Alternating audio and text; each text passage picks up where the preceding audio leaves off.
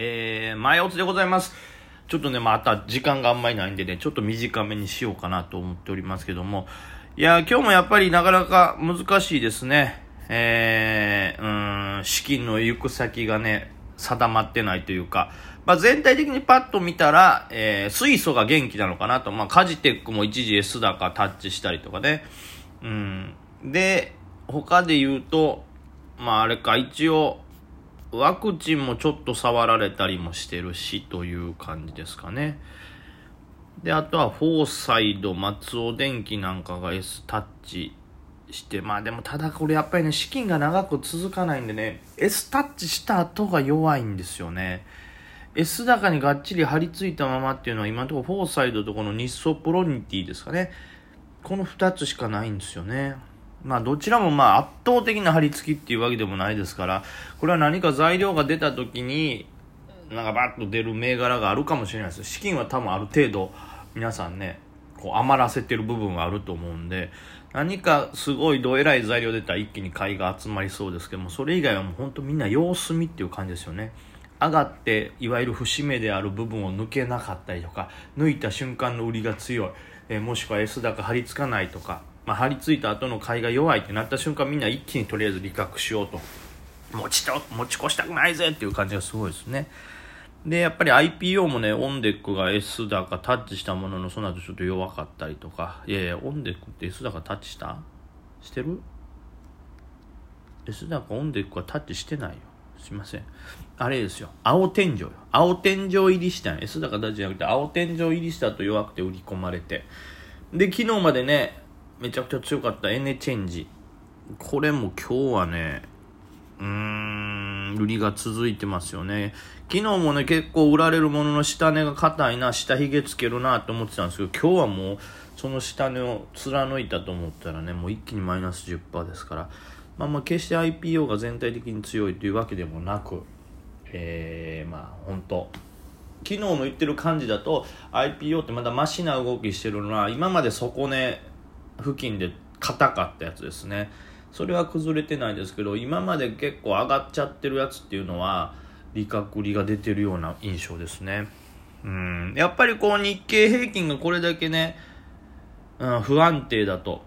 ちょっとリバーしてるんでね2万7030ぐらいで。そっから100円ほど戻してるんで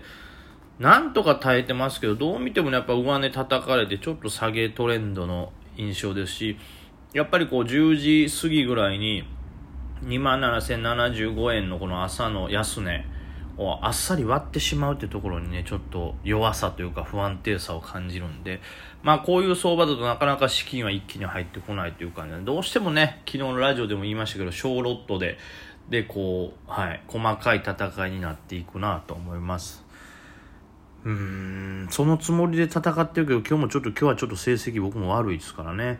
はい、5番なんとか巻き返したいとこですね。うん、何来るんだろうな、水素。まあ、他に新しいテーマがなかったら水素もう一段っていうこともあるでしょうし、うん、まあ、あとはやっぱりぼんやりと見られてる EV 関連とか、あとはその選挙の感じでは、また太陽光再生エネルギーっていうのも注目されるでしょうけど、まあ、この時点でね、昨日から言ってるように、もうだいぶ銘柄が散ってるんで、でこの状況で持ち越したいですかっていうとかなりねよほど底値で安定してるもん以外持ち越したくはないんで、はい、どうしても5番短い展開また資金分散して、はい、ちょこちょこと触るような戦いになるかなと思っております。まあこれねだから先読みっていうのは難しいですよね。どこまでどう伸びるかってなところで、まあ、ワクチン関連っていうのもね一通り上げて保冷庫。まあ新鋭の方がねしっかり張り付いてるんでまあ、ワクチンの中じゃあいつがこう引っ張ってるという感じなんでしょうけど、うん、だんだんとこの後何がね、ワクチンの中で必要視されていくかということで、まあ、例えば廃棄物、医療廃棄物、まあ、イボ菌なんか今日反応しますけど、その、ワクチンの打つために使った注射とか廃棄しないかんと。で、それもね、かなりの需要があるでしょうから、その廃棄物処理のイボ菌なんか上がってますけども、うんただそれ以上にねこうまだそれがイボ菌がいきなりバッて S 高つけるようなタイミングでもないですからそのなんていうんですか？ワクチン接種が実際に始まってるわけでもないですがちょっと先の先すぎるのかなということでそこまでしっかり盛り上がってる印象はないですね。ただまあじわじわと上がってはいってるんでね下ね切り上げて。はい。これはどっちかというとそのふんわしとかその日のデイで見るよりもまあ、下がったところをしっかり買いたいなという見方の方が大きいんでしょうね。で、それとともに緊急事態宣言が間近に控えてるんで、うん、それに対する巣ごもりにもちょっとはお金入りますけど、巣ごもりもね、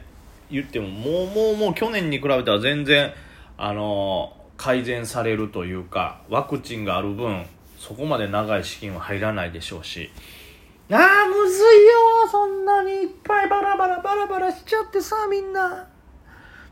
なんか、頼むよ。みんなでこれでいこうっていうのをなんか言ってくれたら一番戦いやすいですけど。まあまあ、もうもうも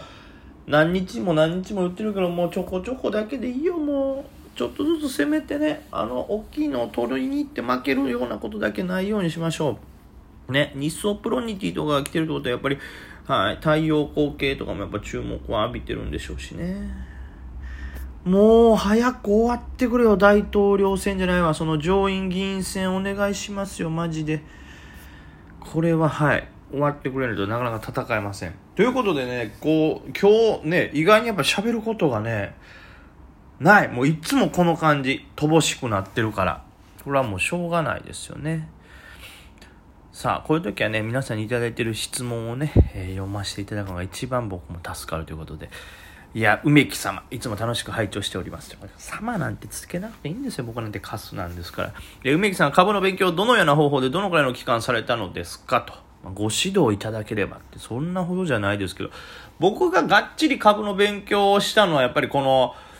チャレンジを、1億円挑戦チャレンジを始めてからなんで、ね、ちょうど1年前じゃないわ、えー、もうちょっと前か、1年2、3ヶ月前ぐらいからですかね。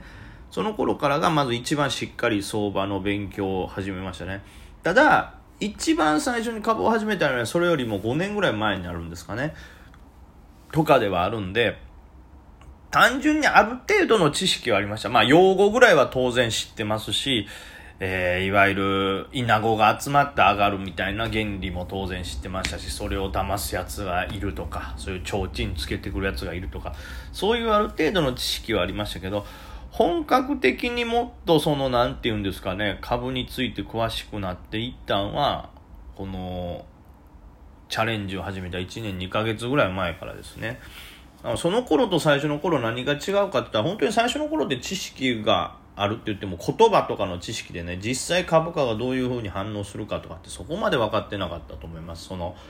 例えばチャートにしてもこういうチャートはいいらしいとか、ね、ある程度頭に入ってるけどそれが何て言うんですかしっかりとすぐ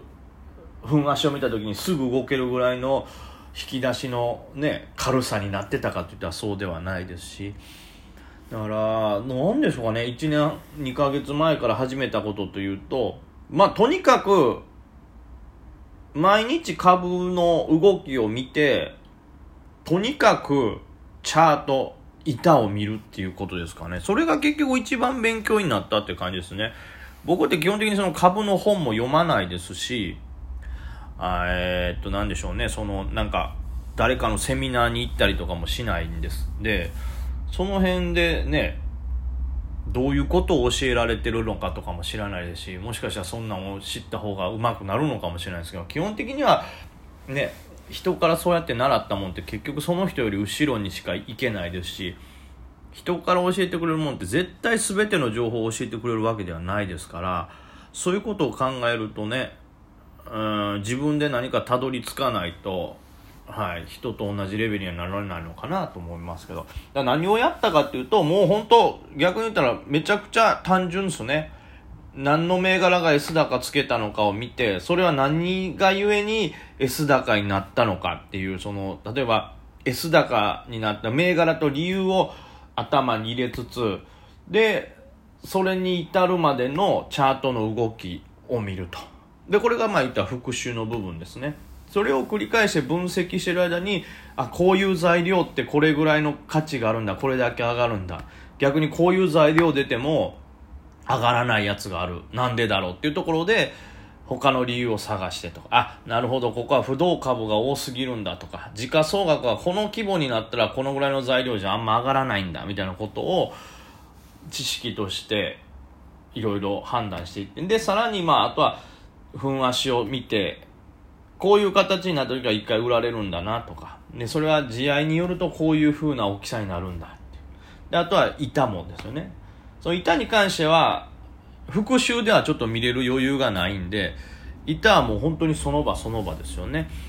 その日の値動きを見てて、あ、こういうとこにこういう板が入ったら上がるんだなと。で、逆にその板が消えたらやっぱ下がるよなとか。で、まあ、板が出たり消えたりするっていう動きっていうのがあるんだなとかっていうとにかく板チャートそしてまあその S 高に至る材料っていうのを見てる中で自分の中になんとなく見えてくる法則っていうのがあるんですよね。でそれをどんどんどんどん蓄積していってあとは実際にそれである程度慣れてきたら株を買ったりしてその法則通り動くのかっていうことを事実として貯めていく。それがまた自信につながって繰り返しじゃあじゃあこれはこういう時勝ったら結構上がるんやとか。その時にこういう崩れ方するから気をつけなあかんっていうのがどんどん溜まっていくんで。とにかく